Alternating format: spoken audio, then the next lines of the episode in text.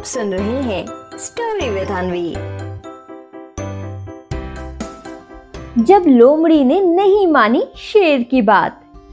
एक बार की बात है, ढोलकपुर जंगल में चंपा लोमड़ी बहुत खुश होकर और झूमते हुए अपने मन ही मन बोलते जा रही थी, आहा, हाय हाय, आज तो सब बस मुझे देखते ही रह जाएँगे। अरे अरे, देखे भी क्यों ना? आखिर आज मैं जो इतनी सुंदर और प्यारी लग रही हूँ, मेरी जैसा कपड़ा तो किसी के पास नहीं होगा। हील के बारे में तो भूल ही गई। मेरे हील्स को तो देखो, आखिर ढोलकपुर बाज़ार से इतनी महँगी जोली है। होगा मुझसे प्यारा कौन? ओ, चंपा। ओ, चंपा। चंपा लोमड़ी इसी तरह खुश होकर अपने मन ही मन बात करते हुए चली जा रही थी। तभी उसे रुस्तम शेर आता हुआ दिखाई देता है। अब रुस्तम शेर भी जैसे ही चंपा लोमड़ी को देखता है तो वो उससे कहता है, ओहोय ओहोय, अरे चंपा इधर किधर जा रही हो तुम? पहले तो चंपा लोमड़ी रुस्तम शेर को देखकर अपने मन ही मन खूब हंसती है और फिर उसके बाद कहती है आहा हाय हाय महाराज की जय हो। वो क्या है ना महाराज? बगल वाले जंगल गुल्लकपुर जा रही हूँ। वहाँ पर मेरी एक दोस्त रहती है। महाराज आज उसका बर्थडे है। तो बस महाराज, वहीं जा रही थी।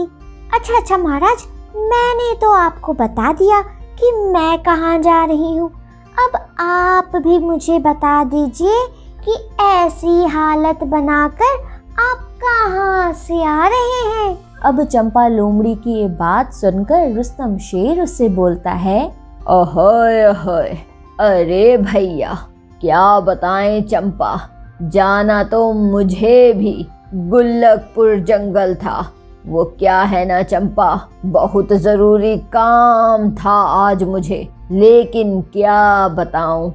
ढोलकपुर जंगल और गुल्लकपुर जंगल के बीच का रास्ता इतना खराब है कि क्या कहूँ? मेरी हालत देखकर ही तुमको पता चल रहा होगा। उस रास्ते को जैसे ही मैंने देखा तो सोचा कि चलो थोड़ा सा ही कीचड़ है, पार कर जाऊँगा।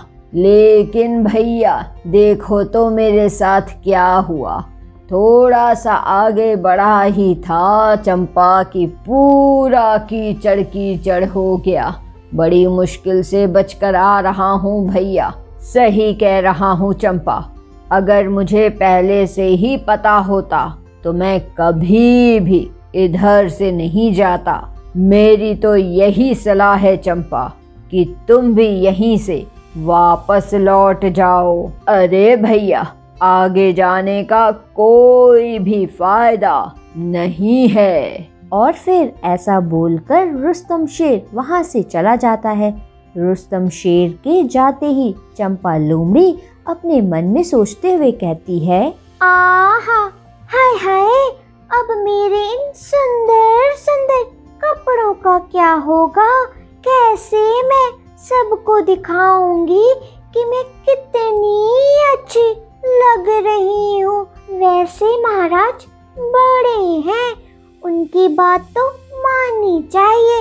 लेकिन एक बात है, महाराज ने तो कोई हील पहनी ही नहीं थी। शायद इसी वजह से वो रास्ता पार नहीं कर पाए हैं, पर मैंने तो हील पहनी है तो फिर मैं उस खराब रास्ते को ज़रूर पार कर लूँगी।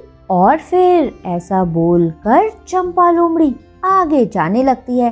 अब जैसे ही चंपा लोमड़ी थोड़ा आगे बढ़ती है कि तभी उसे कीचड़ से भरा खराब रास्ता दिखाई देता है। लेकिन चंपा लोमड़ी रुस्तम शेर की बात नहीं मानते हुए उस खराब रास्ते में आगे बढ़ने लगती है। चंपा लोमड़ी बड़ी मुश्किल से संभलते हुए आगे बढ़ ही रही थी कि तभी उसके हील्स कीचड़ में फंस जाते हैं और चंपा लोमड़ी धड़ाम से नीचे गिर जाती है। फिर नीचे गिरते ही चंपा लोमड़ी ज़ोर ज़ोर से चिल्लाते हुए बोलती है, आहा, हाय हाय, कोई है? प्लीज़, मुझे कोई बाहर निकालो। मेरी पूरी ड्रेस खराब हो गई। काश मैं रुस्तम शेर की बात मान लेती।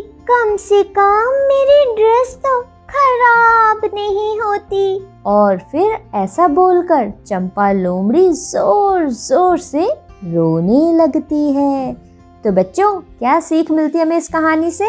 इस कहानी से हमें ये सीख मिलती है कि बच्चों, हमें हमेशा अपने बड़ों की बात माननी चाहिए। अगर हमारे बड़े हमें किसी काम को करने से मना करें तो हमें उस काम को बच्चों बिल्कुल भी नहीं करना चाहिए।